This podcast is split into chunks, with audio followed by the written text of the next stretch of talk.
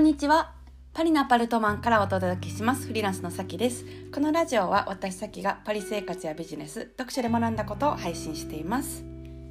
皆さんお元気でしょうか？えー、私はですね、あのー、この前週末にボードゲームバーっていうとこに初めて行きました。であのボードゲームバーって何かっていうとそのまあ日本で言ったら人生ゲームとかそういう卓上ゲーム系のものがいっぱいあってあとまあ UNO とかそういうのが、まあ、用意されてるから好きなゲームでも遊べるんですよ。で、まあ、飲みながら食べながらできるっていうとこなんですけど、うん、まあ結構あるんですよねパリに。でも私行ったことなくて初めて行きました。でなんかどうしていっぱいそれがあるかっていうとこうまあフランスって友達と会う時とか飲み会とかの時に喋るだけじゃなくて結構ゲームとかうん。あのまあ、そういうボードゲームとかトランプとかして遊ぶことも結構多くって、うん、で、まあ、あの友達たちと、えー、行きました、うん。まあ、楽しかったですね。なんかどんなゲームがあったかっていうとえっとですねなんか今までのこう歴史の中での出来事がカードに書かれててなんかランプの発明はいつかとか初めての銀行強盗はいつかとかそういうカードが書かれてるって裏にまあその年いつ行われたかっていう年号が書いてるんですよ。それをそう想像してカードを、えー、その歴史順に並べるっていう、うんえー、ゲームです。はい、で、まあ、そういうのをやったりしましたね。うん、面白かったです。まあ、あのそういうゲームって結構ヨーロッパの歴史が基準になっててであの私日本史だったんであの学生の時も全然分かんなかったんですけど 大体他のなんかフランス人の友達が答えて勝手に私のカードを置いてたんで買ったんですけど はい、まあ、そういう感じであの過ごしております。はい、皆さんはいかがお過ごしでしょうか？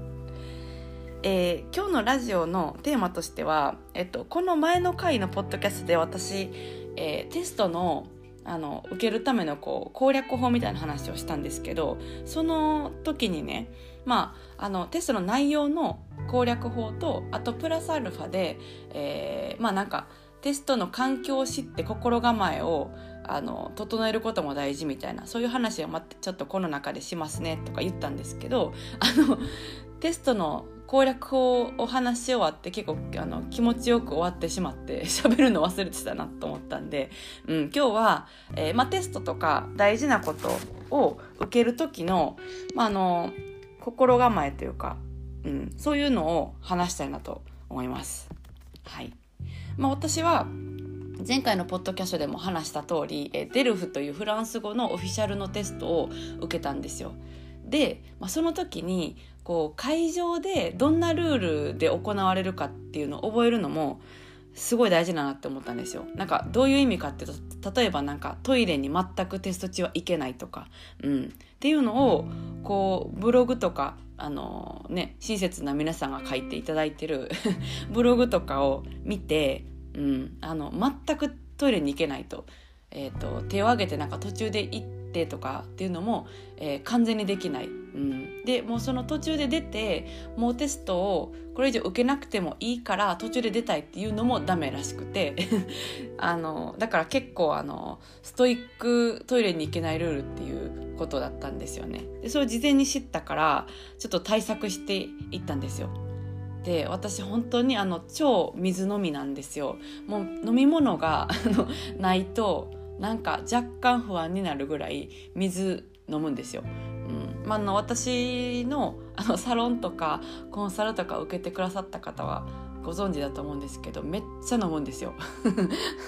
水などを、うん、だからあの丸腰で言ったらねやばいんですよ。多分始まってどうせ寒いし学校だから、うん、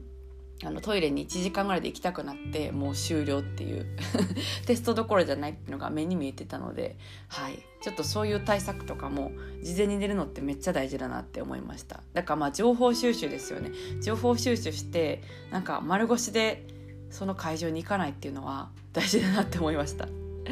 でいつもだったら私1日3リットルぐらい水飲むんですよ多分。水っていうかその飲み物さまざまな飲み物類を3リットルぐらい飲むんですよね。だからあの体にはいいと思うんですけど、うん、もうトイレがないと終わるっていう 感じなんですね。うん。であのフランス来た時もすごい覚えてるのがやっぱ日本と違って全然トイレに行ける場所がないんですよ。家を出たら、うん、駅にもトイレ基本ないしえっ、とうん。だからなんかこの国で生きていけるのかなって最初思った記憶があります。こんなにトイレなくて終わったみたいな ことを思いました、うん、まあでもそのだんだん慣れてきてなんかね、まあ、その日常生活では、えっと、ちゃんとトイレに行ってから外に出るとか、うん、もう本当に行きたくなったらなんかトイレある場所とかを把握してるんで、うん、そうそうそうそこに行ったりとか、まあ、最悪カフェに、えー、行ってなんか1夜 ,1 夜ぐらいでエスプレッソ飲んで、えー、トイレに行くとか、うん、っていうことを覚えたんであの日常生活はまあ大丈夫なんですけど、はい。うん。まあ、テストとかでもねちょっとのじあんまりこう前日から水分を取りすぎないようにするとか、まあ、3時間ぐらいあってで本当にめちゃくちゃ寒かったんですよそうだから集中できなくなるなと思ったんで、うん、そういう情報収集して会場のルールを知って、えー、前日ぐらいから対策していくっていうのは大事だなって思いました。うんこなんかめっちゃ勉強してもここでミスったら 終わりだなっていう、うん、こと思いましたね。はい、あとはあのまあ寒いかなって思ったんで、えーとまあ、今10月で、えーまあ、コート着るか着ないかの微妙な時期なんですけど、うん、多分その学校っていう環境って寒いしずっと座ってたら、うん、冷えてくるので特に女性はもうヒートフヒートテックフル装備で、えー、行きました。うんもうあのこれが功を奏したなって思いましたねこれでそのすごい集中して、えー、受けれました。うんそうそうそう。でねまああのー、あとは何でしょうね。一個後悔した点としてはあのドアの近くに座ったんですよ。そうそう。でまあその始まった時はドアも窓も閉まってたんですけど、うんまあ、の換気のためかなんかで途中でその試験官の人が開けたんですよね。でそっからめっちゃ寒くなって 30分ぐらい集中できなくてあのやばいって思ったんですけど、うんまあ、のフランスって本当にもう言ったもん勝ちなんで、えっと、思ったら言わないとあの、まあ、自分が負けるだけというか。なのであの試験官の人がもう全然携帯見ててこっち見てないんですけどもなんか多いみたいな感じで手を振ってあのドア閉めてほしいって言って閉めてもらって、えっとまあ、言ったら全然なんか普通に締めてくれるんで、うん、あの本当に言ってよかったなって思ったんですけど、うん、そうそうそうそんな感じで、えー、会場のルールとか会場あ、えーと、環境を知って対策するっていうのはなんかあのテスト勉強の内容とかに気を取られて忘れがちなんですけどこっちも大事だなって思いました。うん